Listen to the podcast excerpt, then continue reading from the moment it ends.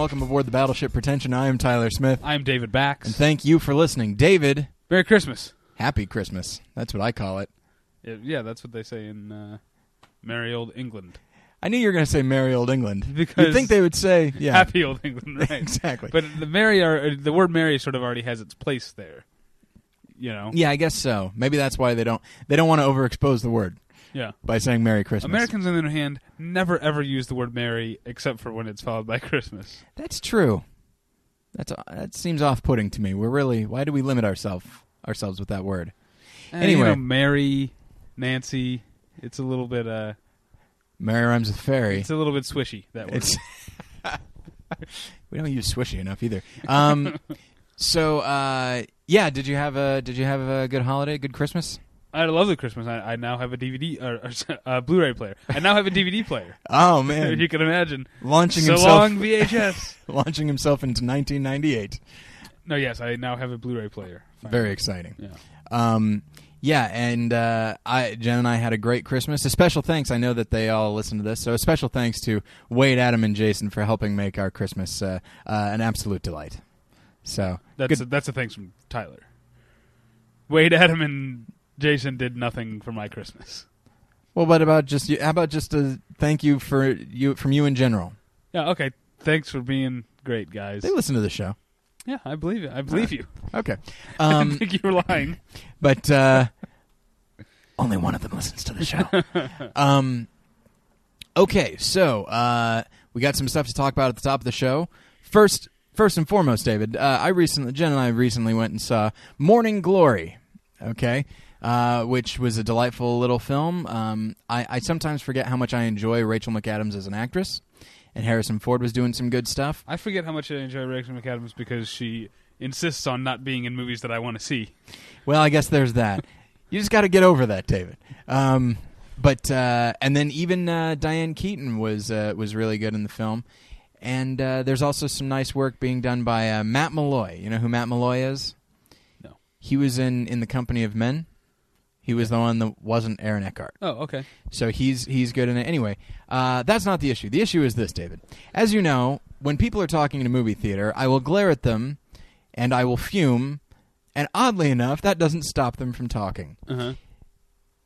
Jen and I had been looking forward to seeing Morning Glory for a while. It was at this three dollar theater over here, Obviously. obviously, and uh, I don't appreciate that tone. it got very good reviews, as it should have. It was a so- Okay. it w- turned out being a solid All movie. right. All right. Anyway, um, not all of us saw some French animated thing, um, which I'm sure I would have enjoyed actually. Yeah, it's very good. So, uh, so I'd been really wanting to see the film, and then when it showed up like at the three dollar theater, it's like, oh, good, now we can see it.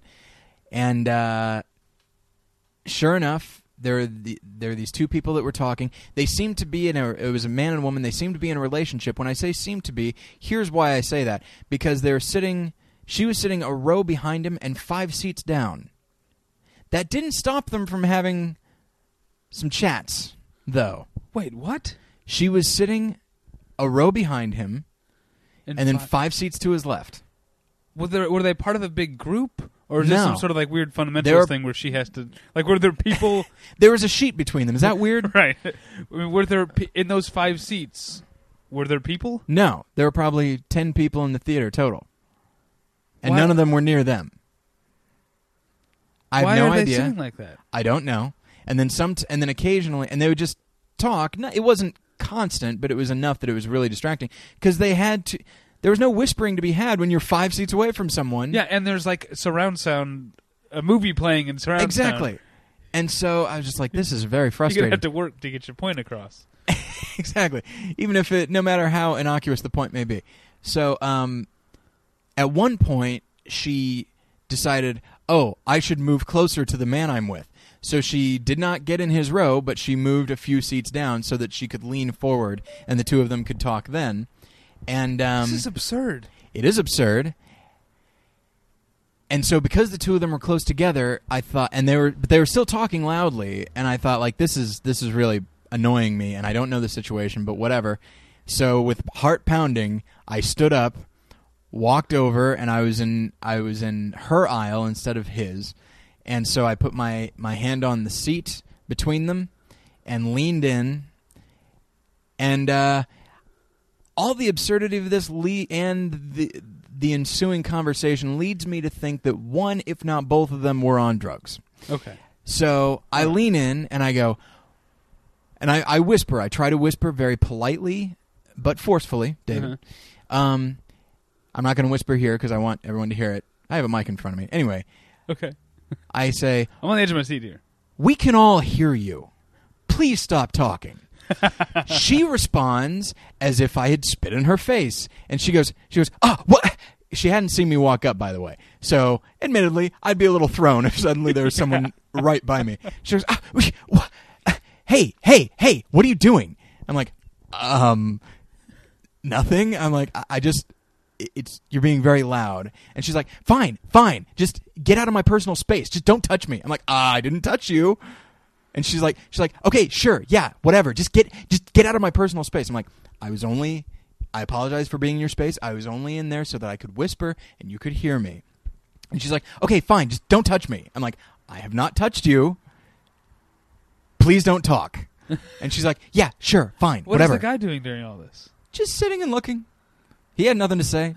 she was just really uppity, and uh, so I fi- so I finally say, okay, I'm sorry. Please don't talk. So there were there was three times that I said it because I wanted to make sure, like, just because you're being crazy doesn't mean that I, my point goes away. and so, uh, so then I finally like, thank you, and I walk away. To their credit, they're quiet for the rest of the movie. Okay. Uh, they they talked a little bit, but it was in it was in whispers, and uh, and it was only like maybe two or three more times in the next hour, and uh, and so I was just like, so I sat down, and my big concern was like, when this movie's over, am I going to get stabbed? Like, is she just going to be like, don't touch me, and I get shivved in the ribs? But uh, but no, none of that happened. Partially because Jen and I booked it out of there, but. Uh, but I wanted to like stay and wait in the lobby and see because I couldn't really make out what they looked like. I wanted to see who are these people, and uh, but it's like ah, let's just leave. It's no problem. But uh, yeah, so my one of my probably my first. Uh, like my first or second time actually telling someone to please be quiet, it was met with the level of crazy I expected, um, that I've always expected. But it's still the the point was still made. That's So funny. I've never. I mean, I've told people to be quiet a number of times, and I've never. It's usually fairly well received, I guess, compared to that. I mean, Yeah, yeah. Compared to that, that's and funny. Once she said, "Don't touch me," I'm like, "Oh shit!" Like, is she gonna sue me and say that I touched her or something? I don't know what to do now. But, um, but no, it was very, uh, it was exciting. I felt very uh, accomplished I and know, if adult. you feel like, to me, if I were in your shoes and I felt like I'm gonna get sued anyway, I'd have smacked her. oh, absolutely.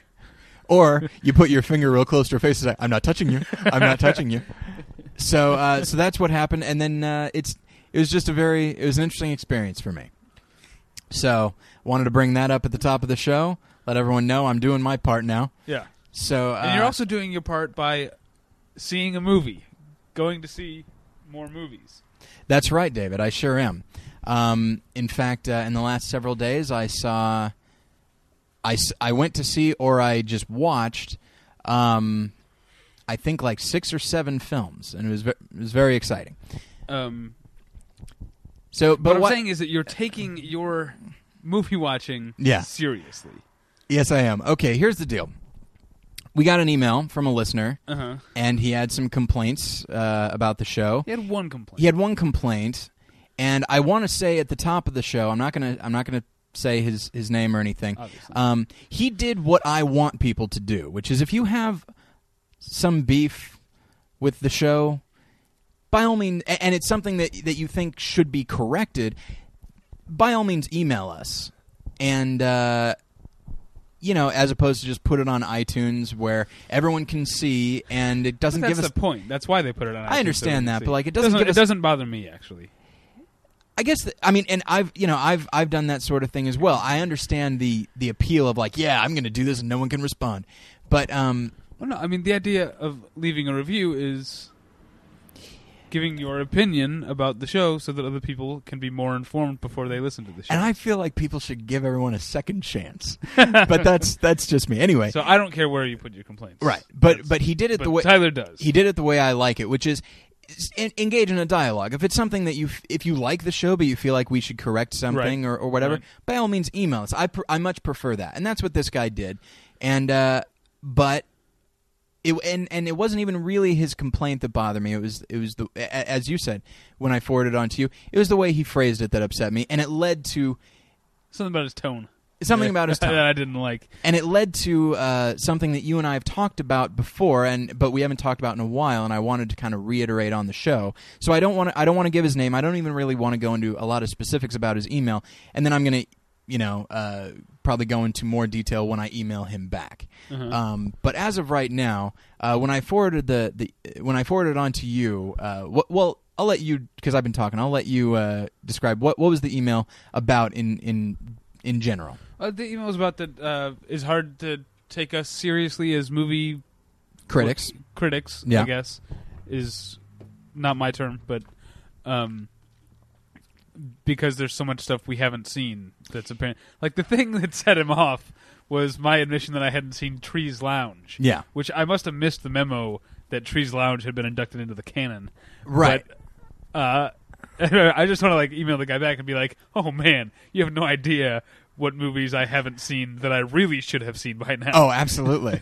yeah, I haven't seen Breathless. What do you think of that? Right. Um, but uh, and that was the thing is that is that uh, is that he had a movie that that he thought, well, if you if you are going to be taken seriously as film critics, if you want to have credibility as film critics, you should have seen this. Right. And the movie he picked was Trees Lounge, which I've seen and I love. But you and I have talked about how in general, whether you be whether you be someone who listens to a podcast and or or a, or a, you know a critic yourself, like once you start imposing a sort of litmus test Uh-huh. on other people and say, "I will only take you ser- seriously if you've seen this," Right. I feel like a person should always be trying to see more. That I understand, but And we are. and we are Here's exactly we're not professional film critics. Exactly. We don't get paid to do this, which means we have to get paid to do something, which means we have jobs. yes, There's at least eight hours, five days a week, Yeah. that we can't watch movies. exactly. you know, we also both have uh, social lives. Yeah. I have a wife. I- you I have, a have a girlfriend. girlfriend. That in itself takes up time and in the best And possible you way. know, being the kind of person who's able to to to land a wife or a girlfriend takes a lot of time. it, it really and does. social like commitment. You know, We're not phoning this in, out you know, I can't be watch. I can't watch a movie at the same time I'm you know drinking at the bar. right. And so and so it's one of those so things I, where I have a social life. I could be a better film person if I continued to live like I used to live right. and spent every free hour that I could find in the dark watching movies. Right, and that's and that's not to disparage people who do have that kind of time. No, it's not like right. we're saying like, yeah, I have a life. Well, they have a life too. Or too. people who choose to, to. No, I didn't mean to say. I, I think I said I have a social Right. life. Yeah, yeah, it's- yeah. I don't. I no judgment on people who spend all their free time watching movies. exactly. That's what I used to be like too. Yeah, But uh, and and in many ways, I, I, like drinking in public as well as drinking at home. I don't drink, but I have. Uh, I, I'm I'm a part of a couple Bible studies. That's like drinking, I think. right. But uh, it's drinking the Kool Aid. uh, it's Jesus' blood, David. Um, the yeah, the thing that that that bothers me is just is realizing like what a person uh, is trying to take into account what a person. I don't know the kind of time they have, the opportunities they have, and like I said, the attitude. There are plenty of people, and I wrote a blog about this. You know, when we got out of film school, By the Are- way, we went to film school. We have degrees. Right. Not that that necessarily means anything. There's plenty of people that uh, whose opinion wasn't worth anything to me that went to the same school we did. Right. But- we have Yeah, we put like, the time in. We have a qualification to talk about film, like a Yeah. literal one. That, Like if It's there's a, if there's a litmus test, we should pass it because we have degrees in film. However, in the defense of, of this guy and, and other people who it's it's shocking how much film degree does not qualify you in the minds of most people to talk film. Whereas a degree in almost anything else would, but that's neither here nor there. Uh-huh. So, um, as I said in a blog once, when we graduated film school, our education was ostensibly over. The only people that could continue it was us. Uh-huh. Um, and so we have so when you have a choice at that point, and there were times when it's just like you know what I just want to watch you know this crappy action movie or this you know crappy comedy. I just want to see that. I don't want to go back and fr- and watch freaking 400 blows. Um, so the, your education is up to you. And if we were just then, it's like I've been to film school, I get it, and then you weren't content, and then you you were content to just watch lesser films or films that weren't challenging. Then I would say film school doesn't matter, and the concept of self education was has been lost on us. um, but I don't think that's what we were doing. I mean, as you know, um, J- friend of the show, Jason Eakin, and various other uh, people for like the last year, we've had a weekly movie night in which we finally get around to watching movies that we've been meaning to watch for a long And time. I have not been a part of this. You haven't been a part of it. How many times have you guys screened uh, Trees Lounge in your weekly movie nights? You're not going to like this answer. Seven. Okay, I should I should probably because we want it. We want it. We want to get it covered. You know, you didn't get a chance to see it last week. Tell you what, next week. so, um, uh, this week we'll be watching Barfly. But uh, so that's I've seen that one. I know, exactly, and and that, I've I've loved Trees Lounge. I think as far as movies about alcoholism, it's probably one of the better ones, especially because it's very. It's not sensationalistic at all, and so it's Yeah, very I, good. I just I, I also I don't like the implication that I've only seen. I don't know that I've only seen like the basics or something. I'm sure right. I, I'm sure I could go toe to toe with this with uh, uh, this guy, and I still I still like his complaint. But I'm saying there's so much stuff I've seen that is I don't talk about on the show because it's obscure, and not only have you not seen it, Yeah. but most of the listeners haven't seen it. I'm not going to talk about assisted living. I'm not going to talk about the man who copied. I'm not Yeah. going to talk about these movies because uh, the, no one's really seen them, Exactly. We like there are and movies, they're both neither one of those, while both being okay movies, are great enough to. Yeah, there are for me to movies talk that, about. that we've all s- that not. We all have movies that we've seen that we truly love and recommend everybody see, everybody see it because we think you know I think you'll benefit from seeing the documentary "Searching for the Wrong-Eyed Jesus." Uh-huh. Um, I think you would benefit from seeing the film The Molly Maguires and the original Taking of Pelham 123 and The Spy Who Came in from the Cold. Like these are all great movies that I love. You know, but and and even if it was a movie like Chinatown, which I think everyone should absolutely see, and if someone says I haven't seen it, maybe my my opinion does go down of them, but at the same time that I assume that there are movies that that person has seen that I haven't. I mean, there are Uh-huh. plenty of people that have seen way more, as we all know, way more foreign films than I have. But I'd say, by and large, I've seen more silent films than most people. So it's it's you know, chances are, if we or someone or a friend or whatever hasn't seen a movie that you think is incredibly necessary, and I'm not speaking just to the guy, I'm speaking to everybody in general.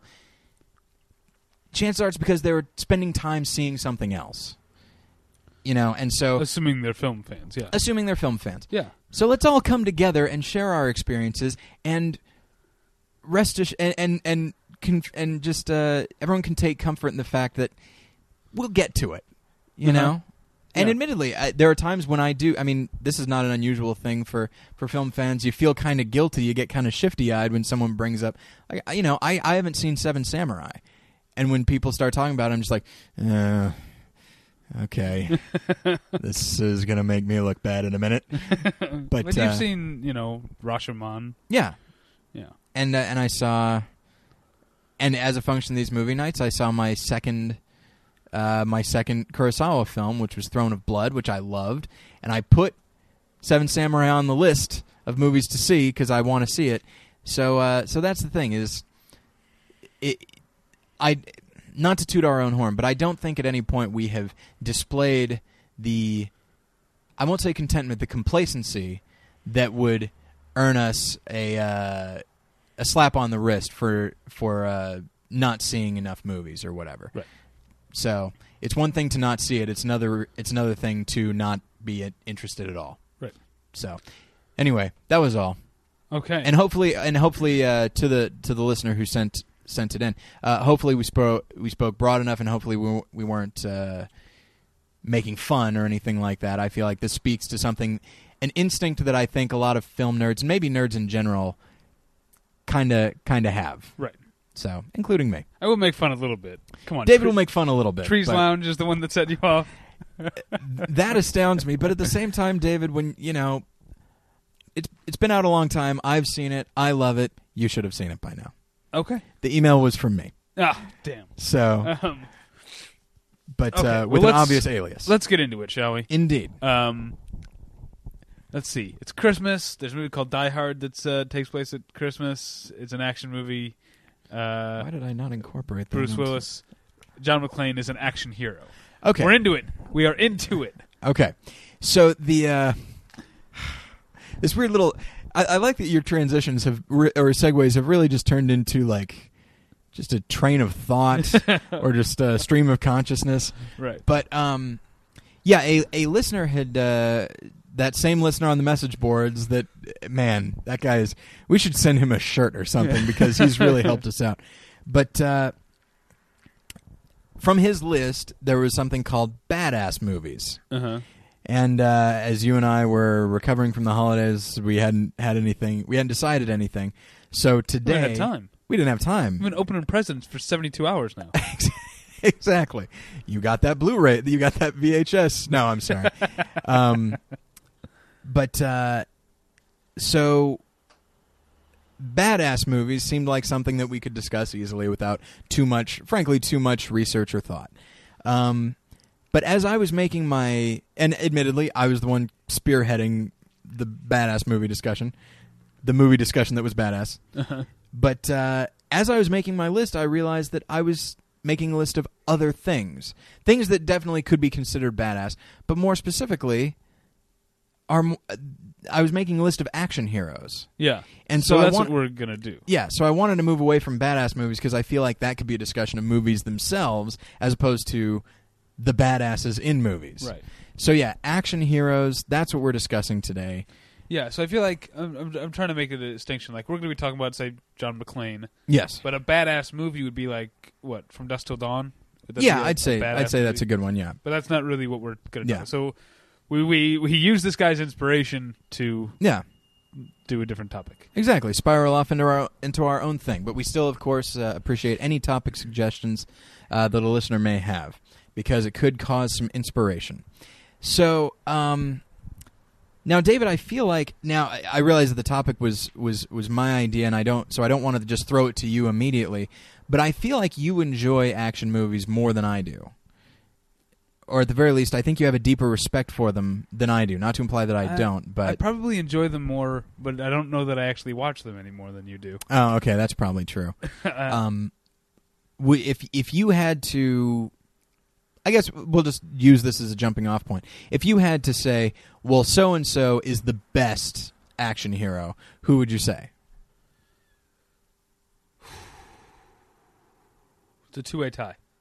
Two way tie. Okay. John McClane, Yeah. Lieutenant Ellen Ripley. Oh, okay. That's Those are- interesting. Those are the two best action heroes. and that's and that's interesting because um and w- well let's uh, okay let's delve deeper into that uh because I think it's odd that you picked those two because I think the two share some traits or at least I think so. Okay, well, e- Uh, e- explain. Well, one thing that people really were amazed by with John McClane was how human he was. Uh-huh. Up until then, and we'll we'll get into this when I talk about Arnold Schwarzenegger and Sylvester Stallone and Clint Eastwood and all these people.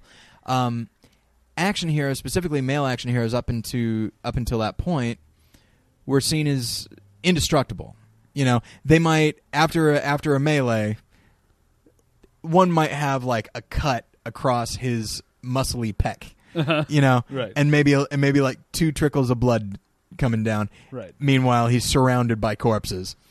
But uh, John McClane, I mean, by the end of that that movie, he is beat up and he feels every Yeah. every wound. He's pulling glass out of his feet. His, his tank top has gone from being white to being black, essentially. Yeah. And so it's and it's just and it's a great performance by Bruce Willis to convey that he's just going to keep going. It actually makes him more of a badass that not to use that word, but it makes him tougher that he still he lives in the world we do and and when he gets cut, he bleeds, but he's just going to keep going. He's that tenacious. Uh-huh. And I think that's that's what people really responded to with that character. Yeah, he's up, and he's also, um, he almost isn't a badass in Yeah. some ways. At le- uh, he's because he's not unaffected by what's going on around him. He's not like an like a Schwarzenegger character who's taking control of the situation, unblinkingly slaughtering a hundred people and then making a wisecrack. Yeah. Like, uh, John McClane really, uh, I think he'd be happy to have the police or the FBI help him if they were displaying any competence. Yeah, that's true. Th- that's the reason he has to keep doing things himself is because everyone down to the ground except for Reginald VelJohnson is Right. a complete fuck up. Yeah. Uh, but he'd he'd love to have the burden off his shoulders and just go be with his with his wife and get his shoes back on. Yeah. Or just be part of the or just be part of a larger team. Yeah. He's not in it for glory or like look how awesome I am. He's in it to just Uh-huh. sa- to save people and get the, you know, and kill or not maybe not even kill, but just dispose of the bad guys. Yeah, and largely his wisecracking, you know, like uh, you know, come out to the coast, we'll have a few have a few laughs. Uh, is not the uh, Schwar- Schwarzenegger brand of wisecracking. Right. supposed Stick show- around. Yeah, and it's it's not supposed to show how, again, unaffected he is. Yeah. It's a coping mechanism. mechanism. That's the that's absolutely the best way Although, I to mean, there describe are it. some like, you know, next time you have the chance to kill somebody, do it. And he's like kills me. He's like good advice. What's what's that from? That's in Die Hard. Yeah. What what scene though? I don't recall. uh, when he's um, uh, he's under the table and the other guy's on top of the table and he's like, Oh yeah. rolling, you know, That's a good sequence. I love that part. yeah. And then he throws that's the body he throws out the window Yeah. and says, "Welcome to the party, pal." so yeah, he does wisecrack a little bit. Yeah, but but at the same time, it does come from his character. He is naturally a smartass. Kind of sardonic. Yeah. Yeah. as as many as many cops are. I mean, really, you watch something like Law and Order. Uh huh. Those cops say just as many wisecracks in the line of duty Sure. because it. And I, I actually knew somebody. I I still know him. He's, he's still alive.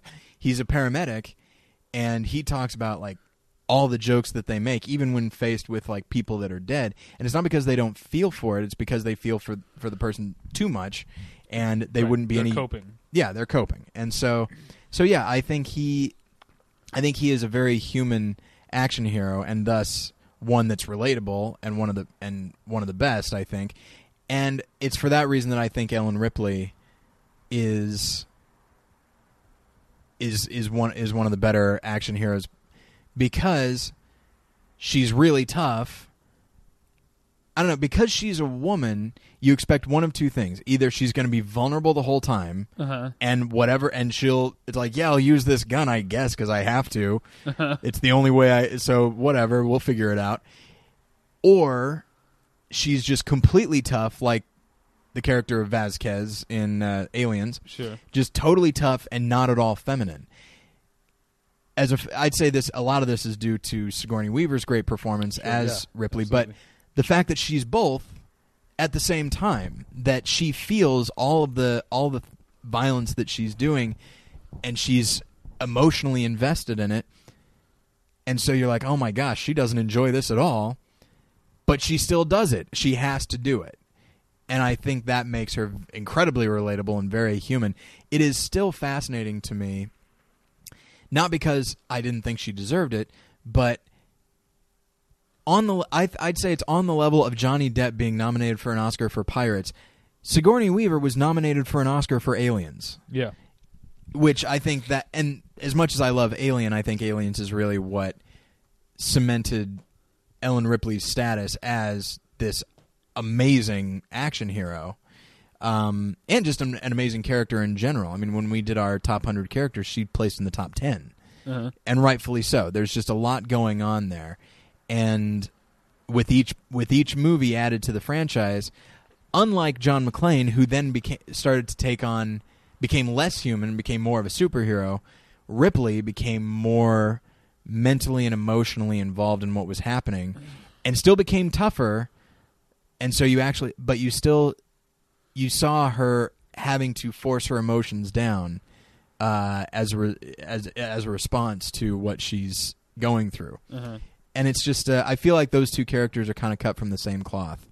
Um, although, as far as I mean, as far as John McClane being very human. A lot of people said that about Indiana Jones, but I think McClane uh, kind of pays off the promise that Indiana Jones made of a flawed, imperfect action hero. Yeah. Yeah, I can see that. But I mean, Indiana Jones is he's human in the sense that he's like afraid of snakes and Yeah. he and he jokes and he's kind of and he's uh when when he's not an action hero, he's actually kind of a nerd. Yeah, that's what fascinates me. He's got the glasses and everything. Yeah. Um, and also he's making it up as he goes. He says it himself, and I think that's that's the appeal of of him is that he was the. Sooner or later, we were going to get to th- this guy. He was the anti James Bond. Uh-huh. James Bond always seemed to have something figured out, and he he would improvise, but you always got the impression that he was at least one step ahead of the villains, no matter how how much technology they had or how smart they were. He was always there was never any question that he was going to win. And you know, you always know that Indiana Jones is going to win, but you know that he earns it more because it's harder for him. Um, now I know that, and I guess okay, we're on James Bond now. Uh-huh. You are not a James Bond fan, No. and it's been a while since we've discussed it. Is it? Has it? I feel like I talk about it all the time. You talk about James Bond, I talk about Sweeney Todd. Um, but I don't know what. I think it has been a while. It might even be in some episodes that are now lost. But you don't care for James Bond films, and I assume the character himself. Would you say that's correct? Right. Why is that? Uh, maybe I needed to be alive at the time that James Bond was new to understand why he's supposed to be cool. Yeah, but he's just the most antiquated, square. uh, not not to mention, you know, uh, womanizing in a way that is. The idea of uh, a guy being cool because he's a womanizer is uh, generationally that is must have that must be before me. I don't Yeah. get it. Uh, he's he's he's the exact for, and for the exact reasons you said. He's he's not human. yeah, Uh, he's not he's not interesting. It's he's uh, you know, and I like a well dressed guy in film, but uh, the the coolness of a guy being well dressed and then also being able to you know beat up and kill people and stuff. hmm Uh, I get that. I get why that's cool. Yeah. I don't know that that's feature length cool. Like yeah, uh, it gets old after a while.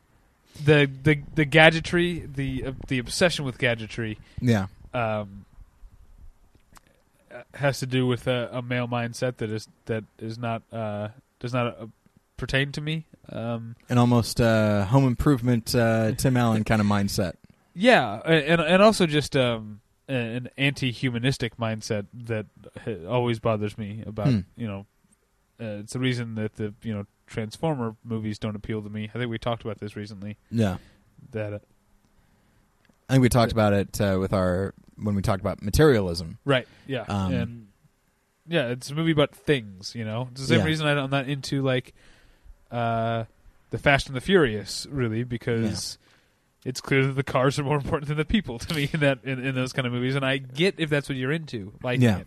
But uh, that's why I don't like James Bond because he's uh, there's no humanity there, and he's more about an obsession with.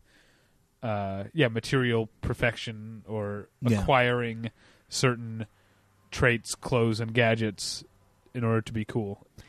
Yeah, he's an interesting character in that. Is he? In that, how about this? Things about him are interesting, um, because he is, and some people, again, some people respond to this. Some people find it interesting that he is, by and large, without motivation. Uh-huh. um, except that my country is right, and I need to kill these megalomaniacal uh, psychopaths with nuclear weapons. Which that's a that's a good motivation, but, but is why there he like got is involved? there a, do you really when you watch those movies get a sense of like British patriotism? uh, or- actually, or yes, nationalism? I, I do a little bit. Just the idea that I feel like it's not there. And if it, if it were, I would that would be something something to hold on to. watch it. I think I think I've seen more of them than you have, yeah, and of course, certainly, yeah. a lot of them were made in the Cold War, which of course means that uh, the bad guys always have just a vaguely just European accent, just Eastern European. Right. Um, and so there was a discussion. Uh, there's not a discussion, certainly not a discussion, but there's an understanding that we need to stop these people because just listen to them. Give them enough time, and these people will try to take over the world. So we need to stop them. Uh-huh. And so I think there's some of that um, as a function of the Cold War, but you never know why he got involved with this.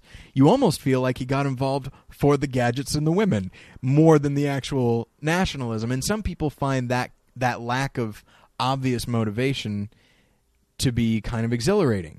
You don't know why he's doing this. It only matters that he's doing it. And I can understand the appeal of that. I don't like it myself, Uh-huh. but and it's one of the reasons that I, I didn't see Quantum of Solace, but I did see Casino Royale, and I think that's an interesting. Have you still seen? I haven't seen You it. still haven't seen it. That's right. Um, it's uh, it's interesting to watch because that's the first. I believe that's the first novel um, about James Bond. Don't quote me on that, but it's it's one of the it's at the very least one of the early ones. And so that novel being made in 2006 where there's still the antiquated notions of masculinity, but for a modern audience. So they do try they they soften him up a little bit, and uh, all of a sudden he's not James. He doesn't seem like James Bond anymore. I love Casino Royale. Maybe that's why I like it so much Uh-huh. is because he's not James Bond and he's more Jason Bourne. Yeah, I like Jason Bourne a lot. Exactly. Uh, And he- I, I get his motivation, Yeah. and he also um, actually cares about the about Franka Potente in the Yeah. in the first film. He, he's he's not a womanizer. He falls in love. Yeah. That's that's And I- good. that's a good enough reason for me. But what I want to do is, t- is switch gears and talk about, um, uh, you know, James Bond's coldness is certainly not a trait that's unique to James Bond. There are other action heroes that seem to have this uh, uh, laconic uh, Yeah. distance, uh, you know, emotional distance, and those sometimes it works for me. I'm Yeah. thinking here of the Transporter Okay. um, which I actually never saw the third one. Uh, I've, I've I've heard it's it's good if you like the first two, Yeah. and I did like the first two, um, but uh, I feel like those movies, The Transporter, a in the first one, um, he is given a motivation. He breaks his code. He looks at what he's transporting. yeah. It's a human, and he's you know he's not the best person in the world. He is a criminal, but Yeah. he's too good a person to just shove her back in the trunk. Yeah. Uh, so there you go, motivation. But also, those movies. Um, you know, when I say I'm not into movies that are about about things, and I'm sure there are a million exceptions of movies about things that I do like, Mm-hmm. but it doesn't mean I'm only into movies that are about emotions and hum- humanity or whatever. The Transporter movies and like uh, District B13, which is also uh, produced by Luc Besson, um, those are movies. You know, it's called a movie. It's called a motion picture. You Yeah. know, those are movies about move movement and and choreography and Yeah. speed, uh, and just human beings doing like beating people up, beating each other up Yeah. in in imaginative and very kinetic ways. Mhm. You know, in the in the first transport, have you seen it? I haven't seen Transporter, Crank. I haven't seen any of these movies. Um, in the first transporter, there's a part where they're in like this uh, garage type thing. There's a bicycle, the kind of bicycle where the pedals have the uh, metal things that go Okay, over the yeah. top of the foot. Steps on the bicycle and kicks off both the pedals, so he's now wearing the pedals. Okay. He knocks over a huge gallon of oil. Okay. So all the other guys are slip sliding around the place, and he is up on his toes on these pedals that he's kicked off the bicycle, and is able to move through the uh, through the oil and kick ass. Would that work? Uh, probably not, but it's awesome. no, it almost certainly wouldn't work. Um, yeah, it's which, and that's interesting because, and I, I am in no position to say anything about any of these movies because I have not seen them. Um, I find, but I find myself wondering, does that inherently make the character more interesting? Because in, I don't know what the deal is with Crank, but I know like with the new movie, The Mechanic, Okay. and with the Transporter films, he's a criminal. He is, uh, you know, he in the mechanic he's a hitman. You know, in the transporter he works for. He's know, a the- transporter. Yeah, for the for the mob. By the and way- he knows that. If we go completely just off topic for a second, when Okay. I worked at uh, the video store in Chicago, you know, we had a lot of porn, and there were, there's always these like porn like pun Yeah. titles. But some of them were really lazy. For example, the sex transporter. that was an actual title that we had. Uh, for a while, I worked at a video store in uh, Missouri that had that had porn, and and I uh, I probably only went back there like three times to stock shelves, and uh, there was one time. I'll describe the cover and then I'll say the name. Okay. I, though, although you already know it Okay. because I told you years ago. Um, it's a woman whose uh, breasts are exposed, but she's wearing a trench coat, a fedora, and is holding up a magnifying glass. Could not have a more vacant expression on her face. Um, I guess maybe I'm looking in the wrong direction, but uh, so she's clearly a detective. Right. The name of the film is Vagina Town. That's a good one. That's a, I gotta say, that's a great one. Yeah. That's just the best. Um, I'm trying to think of some more other top of. Foreskin Gump, Mr. Holland's Orgy, Oh. uh, the Joy Fuck Club. That's one I always really liked. Um, some of the best ones were in the gay section. Uh, a Beautiful Behind, uh, Sweet Homo Alabama, Everybody Does Raymond, Dawson's Crack. Oh, good lord. Okay, I want to go. I I don't. I can't believe we're talking about this. I want to go back to uh, Foreskin Gump.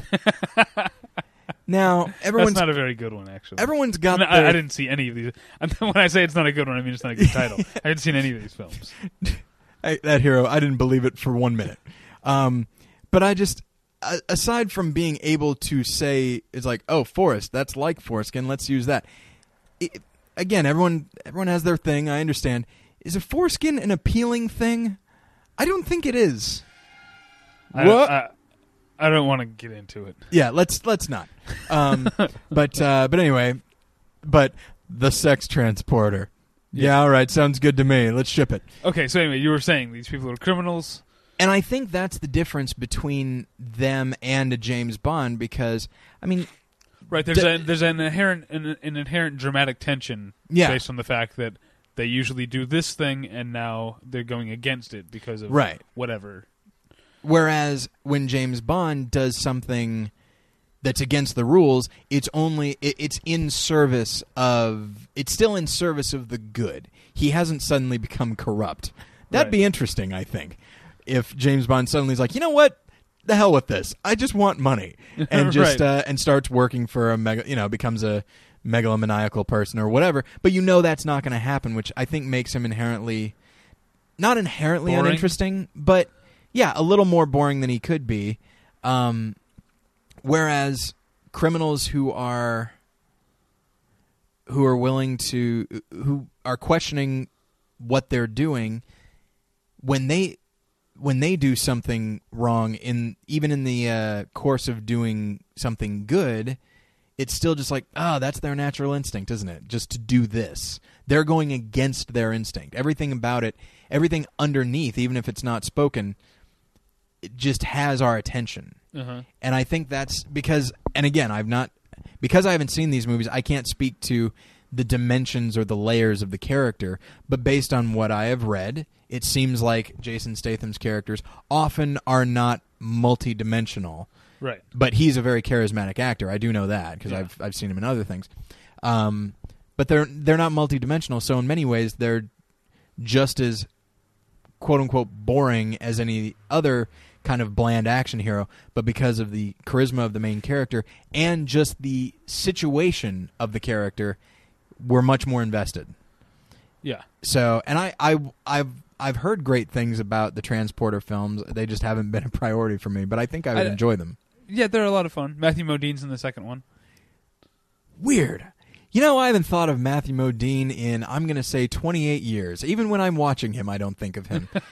um, no, it's all right. I remember him being very unpleasant in shortcuts. Right. But uh, But I'm uh, I'm in my, you know still my West Wing rewatch, and I'll get to see him in, in an episode when uh when uh CJ goes home for her reunion. that's right. Matthew Modine, good for him. Yeah. I, I I don't know why I spoke ill of him. I do. I I enjoy him in uh, Full Metal Jacket, Sure. Private Joker. Um, now, of course, we can't. Okay, in the '80s. Now, of course, Die Hard came about in the '80s, and I think John McClane was such a breath of fresh air because he was an alternative to what we usually saw at the time, which was Arnold Schwarzenegger and Sylvester Stallone and Charles Bronson. Charles Bronson was a little different because nothing about him seemed like he could kill a lot of people. Right. He was an everyman who just couldn't take it anymore. Still very much a product of the 80s. Uh-huh. Um, but And, like, specifically, Bernhard Goetz. Exactly, yes, Yeah. um, and something that is that is echoed quite a bit in the film Harry Brown with Michael Caine, which is a much better movie than it has any right to be because it's 25 years old in spirit. you saw Harry Brown with Michael Caine? I, I didn't see it with him. Oh, okay. Is that gonna- where you were headed? I was going to ask who paid for the ticket. Yeah, well, he did. He's got Batman and Miss, Miss Congeniality money. but uh, so Arnold Schwarzenegger and Sylvester Stallone. Now Stallone, because as evidenced by Rocky and and I'd say even First Blood and Copland, we know that that uh, Stallone can be a very good actor, and so I think he will sometimes imbue his characters with a little bit of humanity. Arnold Schwarzenegger, on the other hand, is astounding to me. As I, I enjoy a lot of the movies that he is a part of. We, you and I enjoy Commando. sure. I love Predator. but not in an on, like I don't honestly think Commando's any good at all. Right, but we I do think Predator is very good. yeah, Total Recall, Uh-huh. is I one. like that one. uh, Twins. Um, I don't think I've ever actually seen Twins, or if I have, I haven't seen it since I was young. I'm joking. It's ridiculous. Okay. Um, I've seen but Junior. ugh, so have I. Yeah, that was no good. No, thank you. Seen Kindergarten, Kindergarten Cop. Which I enjoy. That's a winner. Yeah, It is kind of a winner, yeah. and he and he displays a surprising. Uh, I won't say sense of humor, an awareness of humor. He knows that there is such a thing as as funny. I don't. Well, I think, Think- he, he also understands what's funny about him, or about I the guess that's true. Yes. like, yes. Yeah. maybe he's giant and he has this weird little, this weird accent. Yeah. You know, weird to a little kid at least, Yeah. And he's surrounded by these adorable little kids. Maybe that's it. Maybe it's maybe it's a thing like the transporter where he is not inherently funny. The humor comes from the context of him being in the midst of this situation. By the way, around my apartment my girl, me and my girlfriend, Co- Kindergarten Cop is actually a very oft quoted movie I think it is with a lot of people. because of the part where he goes, "Ha ha ha ha, quiet."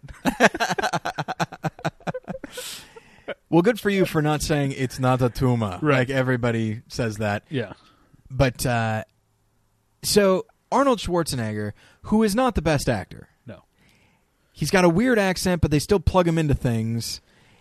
His right, and I'll be the ten millionth person to point out how how uh, uh, how often they don't go to any real length to explain why he has this accent, like Not- why he's Austrian. not even a little bit. But yeah, a lot of comedians have already pointed that out much funnier than I could. Oh, I'm sure.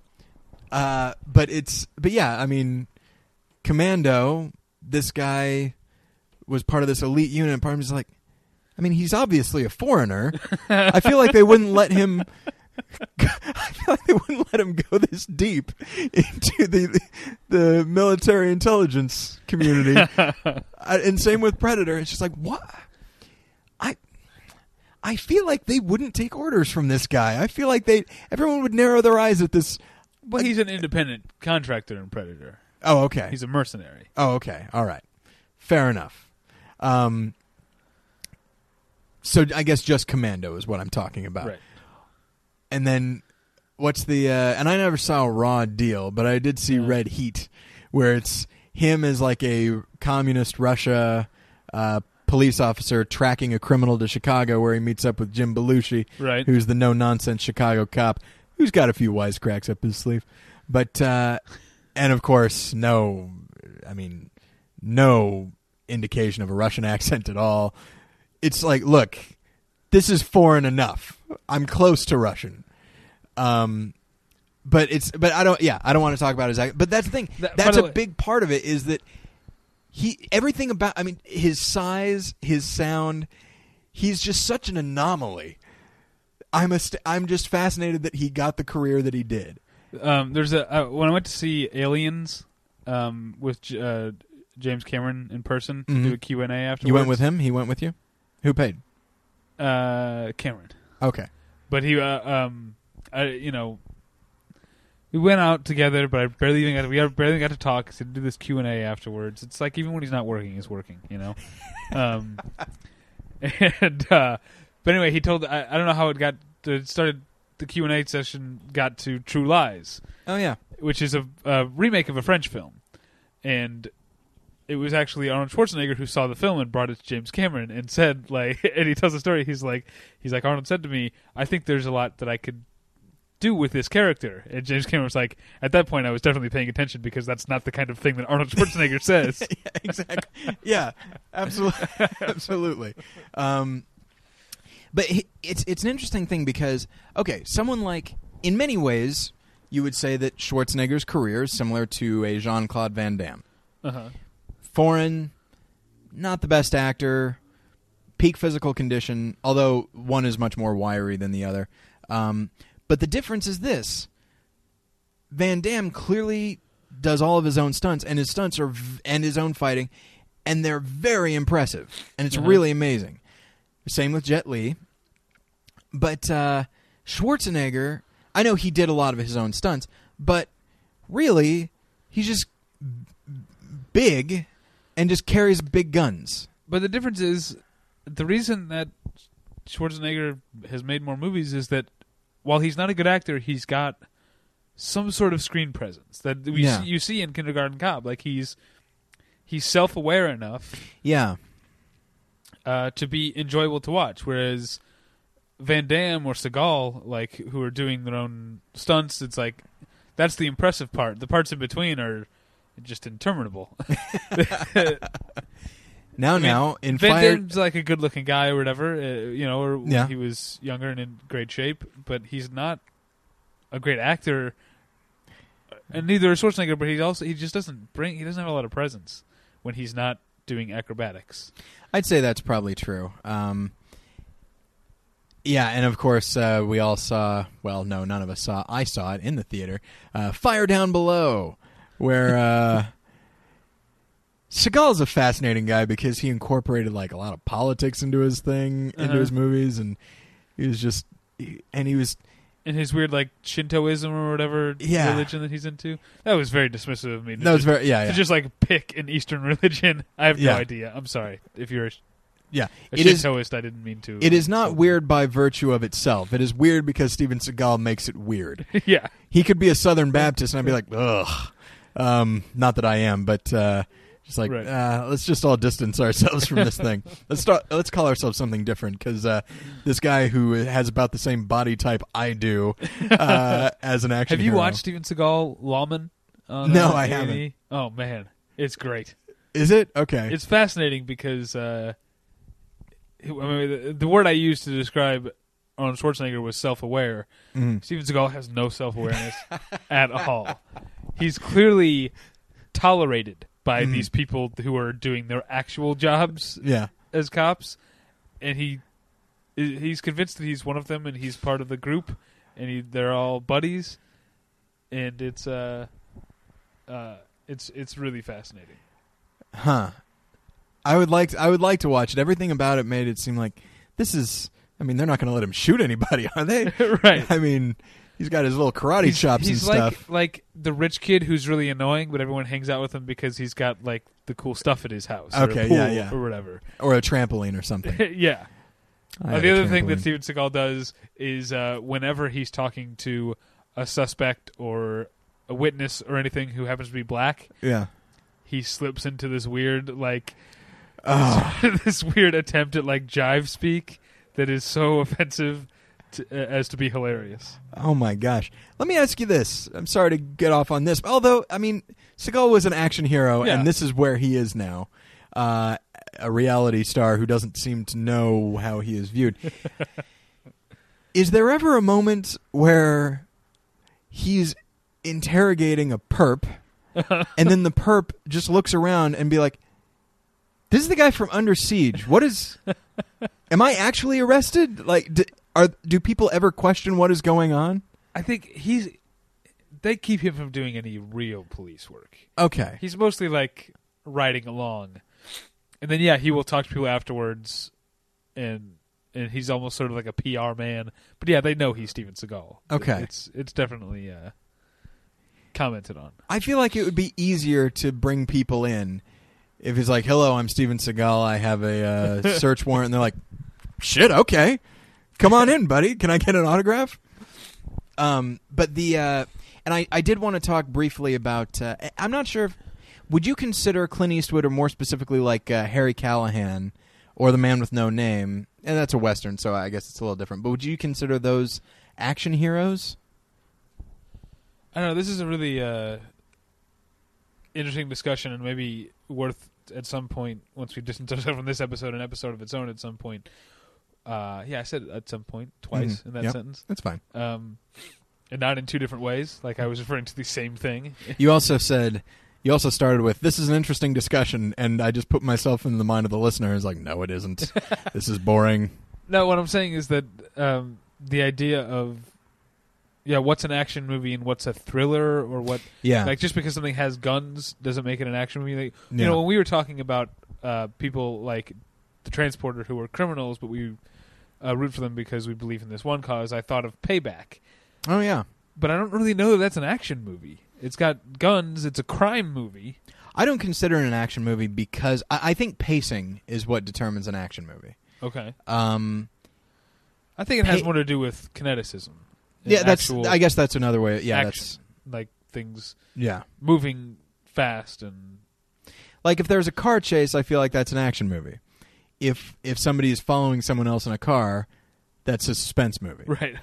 you know, like r- launching a rocket into somebody's car and blowing them up is an action movie. Lighting a uh, a trail of gasoline on fire until it reaches their car and blows it up, that's suspense, I think. Yeah. So I think that's the difference be- between Payback and, and something like. But, I, But now yeah, that I uh, Dirty Harry Harry Callahan is definitely a, a tough one yeah, because there's certainly like, is it sudden impact? Is that the one with the bus? Uh, I don't recall. Okay. I've only ever seen the first one. Oh, okay. Well, the um, you know, it's a fucking bus. Yeah, It's huge and it moves, and so Yeah. there are certainly action sequences that have to do with. I think there is a bus bus. in Dirty Harry with kids on it. No, uh, yeah, no, there is, but I'm talking. Yeah, I'm talking. Uh, be, I, Different bus. Yes, people who know things about Dirty Harry, which people who definitely know more than I do about Dirty Harry, because I Yeah. know very little, know what I'm talking about when I say the one, with- the one with the bus. Oh, okay, I'm pretty sure it's sudden impact. okay. And I don't know if the whole thing takes place with the bus. But Okay. There's a big bus thing at the end, and I think there's like they put up some sort of armor on the bus. I haven't seen it in a long, long time. Oh, okay. Uh, maybe I'm thinking of a movie that has Clint Eastwood in it and isn't even a Dirty Harry movie. I think you're Um, thinking of Million Dollar Baby. right? Yeah. It's like a training thing. It's like, all right, you're going to put armor on this bus, and then we're going to fight it. 45 minutes of her punching a bus. they were wise to cut it out. um, yeah. So I don't know if Dirty Harry is an action star. I, f- Start a thread on the forum. yeah, I think I, Dirty- I think I will. Is Dirty Harry an action star I feel like hero? having only seen the first one, I feel like he is because the action sequences. Though we all know, of course, about the you know, do I feel lucky? But that comes after like a gunfight. Uh-huh. um, which I think is there's a as you say a kineticism to to a gunfight, But not Um, necessarily. Like there are depending on the kind of gunfight. And yeah, I there are there are shootouts that are not actiony, right. but then there's like uh, a movie you and I saw together uh, with um, we went with Wesley Snipes to see The Art of War, Ah, yes, and there's and we've talked about this sequence on the show before. yeah, The gunfight in the hallway between him and Michael Biehn, where there's nothing for them to hide behind. They're just yeah, running back and forth and tumbling and yeah. uh, trying to get out of the way of bullets while emptying a clip at each other across the hallway. That's a great sequence It really is awesome.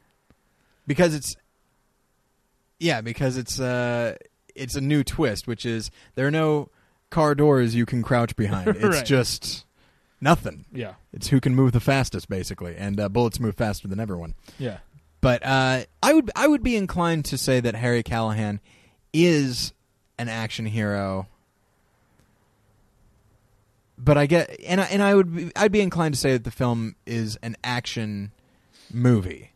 Um or Dirty Harry at least. I don't I, of course I haven't seen the the other ones, but uh and as as such, he's somebody that he's an interesting product of his time. And as I said, you find it with Charles Bronson, you find it now with uh, Liam Neeson who's kind of stepping into that role with Taken and then he's in another one. And all of us A-Team. 18 yeah. He's he's i mean he you know he's not a stranger to action. I mean he was involved in an action sequence in gangs of new york he was in batman begins he Oh, was e- right. he was even in you know rob roy and star wars like he's not necessarily a stranger to action but i never thought of him as an action star but he's becoming that and and there's you know suspense in there as well but I've not seen Taken, but from what I hear, it is just just the bloodiest thing you've ever seen. Maybe Right. not actual and it's blood. also part of that whole. Uh, I mean, I talk about Transporter and District 13. It's the those French productions and that yeah, French hyperkinetic French take on action, which is uh, yeah. Which I'm not sure if I would respond to. Although um, I did. We talked briefly about Jet Li. I did really enjoy Unleashed. which I didn't see. But yeah, that's Yeah, French as well. and it's and that's a that's a different kind of I don't know those those types of action heroes who are just very just in, I guess they I guess all action heroes are capable. They're all very capable. Some of them are very human, like John McClane. Some of them are, I guess, just an idea, like uh, James Bond and Right. and Arnold Schwarzenegger. Okay, speaking of uh, James Bond, there's Okay. one last thing I want to get to before Okay. we wrap this up, and I want to I want to talk about Ethan Hunt. Uh, Oh, okay. And why he does work for me, Okay. Uh, and James Bond doesn't, because Ethan Hunt is essentially the American James Bond, right? Um. Yes, I think so. I'd be more inclined to say that Indiana Jones is The American James Bond, yes, but that I, with w- uh, the implication. I say that because, of course, there are certain ideas of what an American is as opposed to what a Brit is, and of course, British people are can be very the idea, not necessarily that they are all like this, but they're sleek and unflappable. Americans are just rough and tumble, and they're going to make it work. I guess I see that, but I, I think this the fetish fetishization fetishization Yeah, of uh, the 30s and 40s yeah, yeah. In the Indiana Jones thing is uh, almost antithetical to the James Bond thing, which That's is true. about nowness Yeah, yeah. and being on the cutting edge. And that's what that's why I say Ethan Hunt because he's you know, he's a a spy like James Bond is. He uses gadgets, um, advanced technology the way James Bond does. Yeah.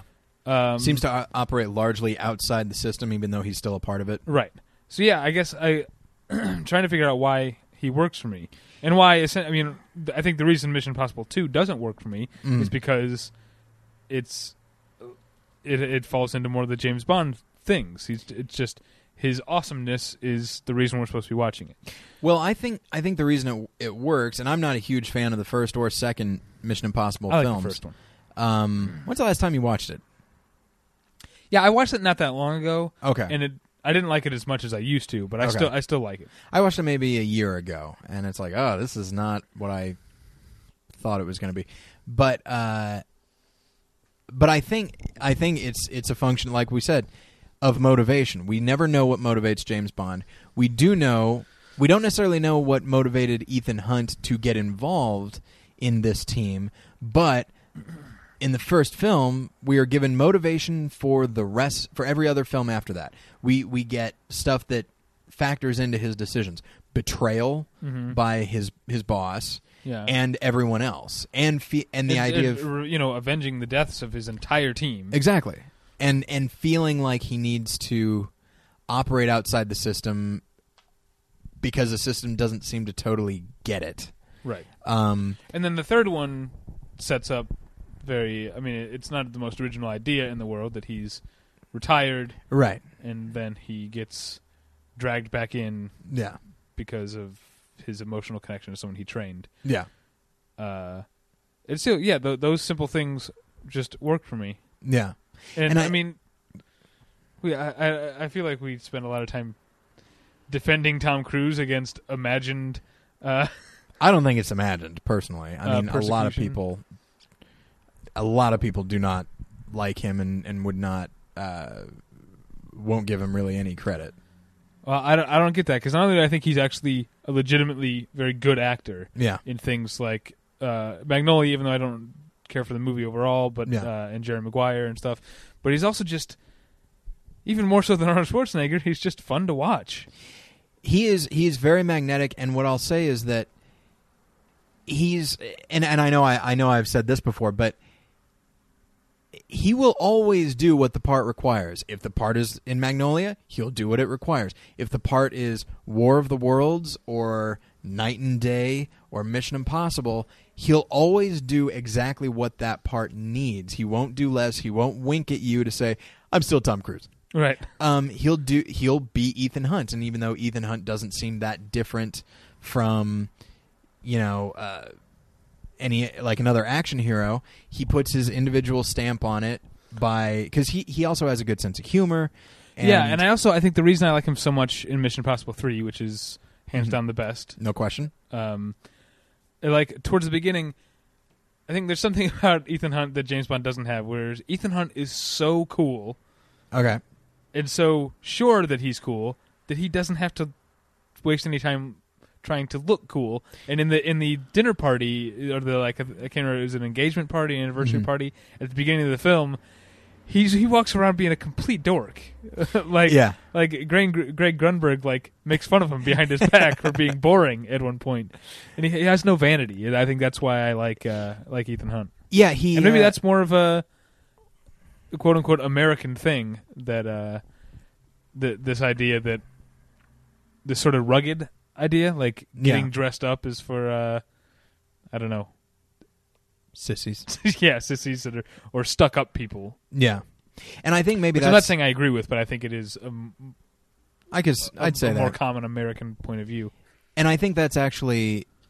I think they brought. I, I'd say Casino Royale is an incredibly American James Bond. Oh, okay. They lay. They put other layers in. He he actually starts to care about a woman. Uh, he doesn't seem to stuff like. Uh, But does she? hmm? Spoilers, I guess. Yeah, I haven't seen. It's four years old. It's fine. Does she die at the end?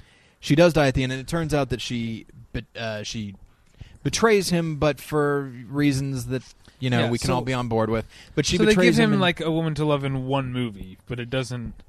right. The idea it's- being he's, that he's still open to finding another woman in the next movie because that's what you have to do. You have to have a Bond girl every time, and that's right. that's part of the thing that annoys me. And the thing with, with Jason Bourne, Franka Potente is in the first one and the beginning of the second one, Mhm. but she's there for him the whole time. yeah, Like she's a big part of his motivation. yeah, she's the absence of her in the third is felt. It's very Right. palpable. Um, but the uh, ah shoot, what I was oh yeah, but also uh, there's a there's a moment that's actually it's a, a nice little winking moment in Casino Royale where he orders uh, vodka martini and the guy said the bartender says shaken or stirred and he goes. Do I look like I give a damn? Like, it's a nice moment, and it, that's a very American idea of just like I'm not too particular.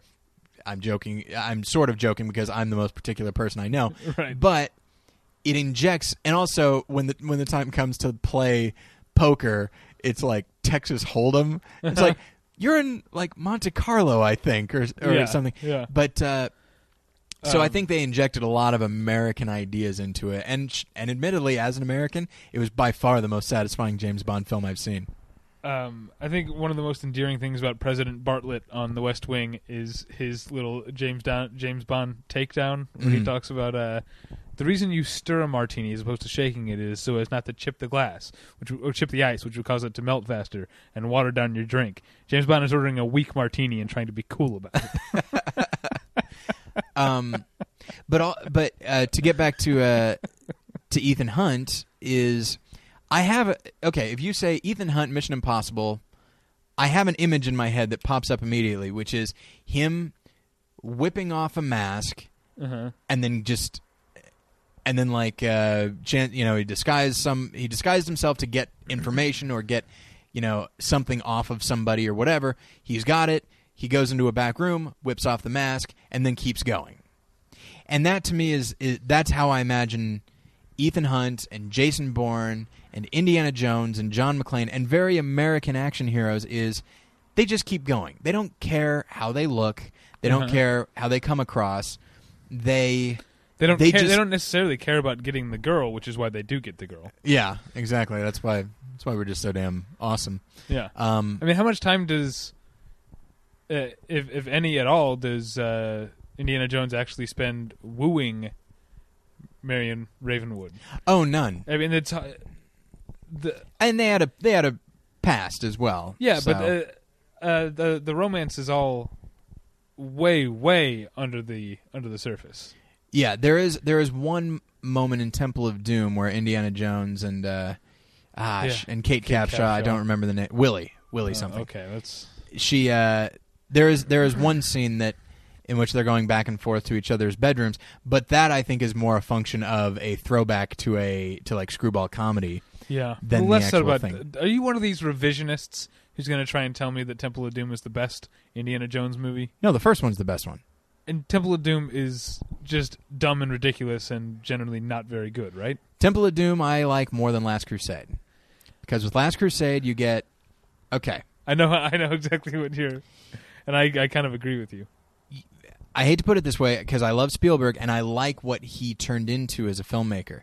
But the, I mean, you look at Jaws, Close Encounters, uh, Indiana Jones, and Temple of Doom. You look at those those big movies, and of course he he did smaller ones at the time as well.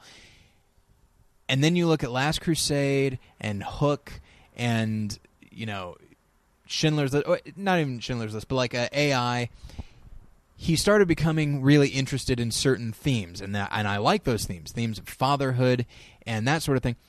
But that's and so in last crusade you get you suddenly start to get motivation for Indiana Jones with his dad showing up. And and it's fun to watch Sean Connery and Harrison Ford play off each other but it's like that's that's not what Indiana Jones is. Indiana Jones is or that's that's not what those the movies that they were trying to be a throwback to that's not what they were. They were they were witty but they were also in many ways just dumb action movies. And i feel like oddly enough i feel like temple of doom might be the most faithful to what those were right down to having the the screaming damsel damsel in distress Yeah. the goofy sidekick. Eh, Sallah was a goofy sidekick in the first one but you know short round and then like the the crazy exotic partially racist bad guys Yeah. um and i feel like stuff like that was i i like temple of doom because i i feel like it's more pure and faithful to the concept they were going for But I think apart from the shootout in the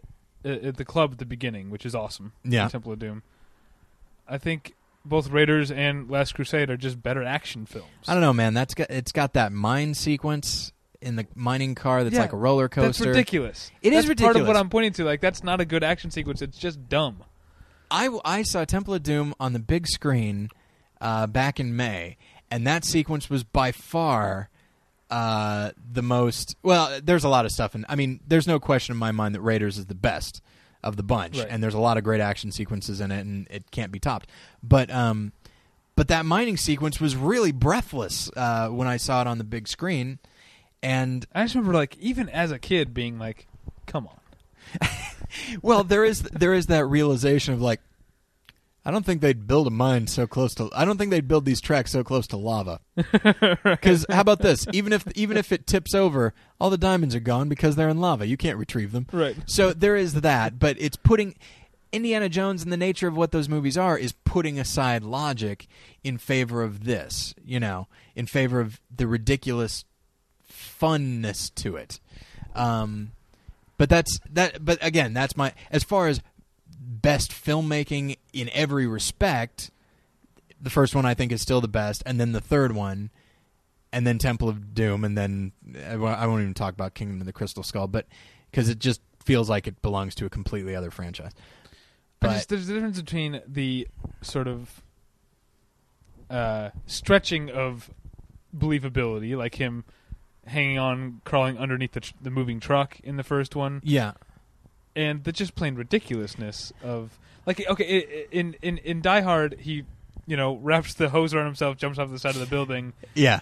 and then like like okay that really couldn't happen, but I don't think any actual laws of physics or or or not even laws of physics, but uh, there's there, there's no real impossibility Yeah. or, or there's there's no uh okay it's not contrived is what i'm saying Okay. it's impossible but the thing is the temple of dome temple of dome the temple of doom uh Temple of Thunderdome.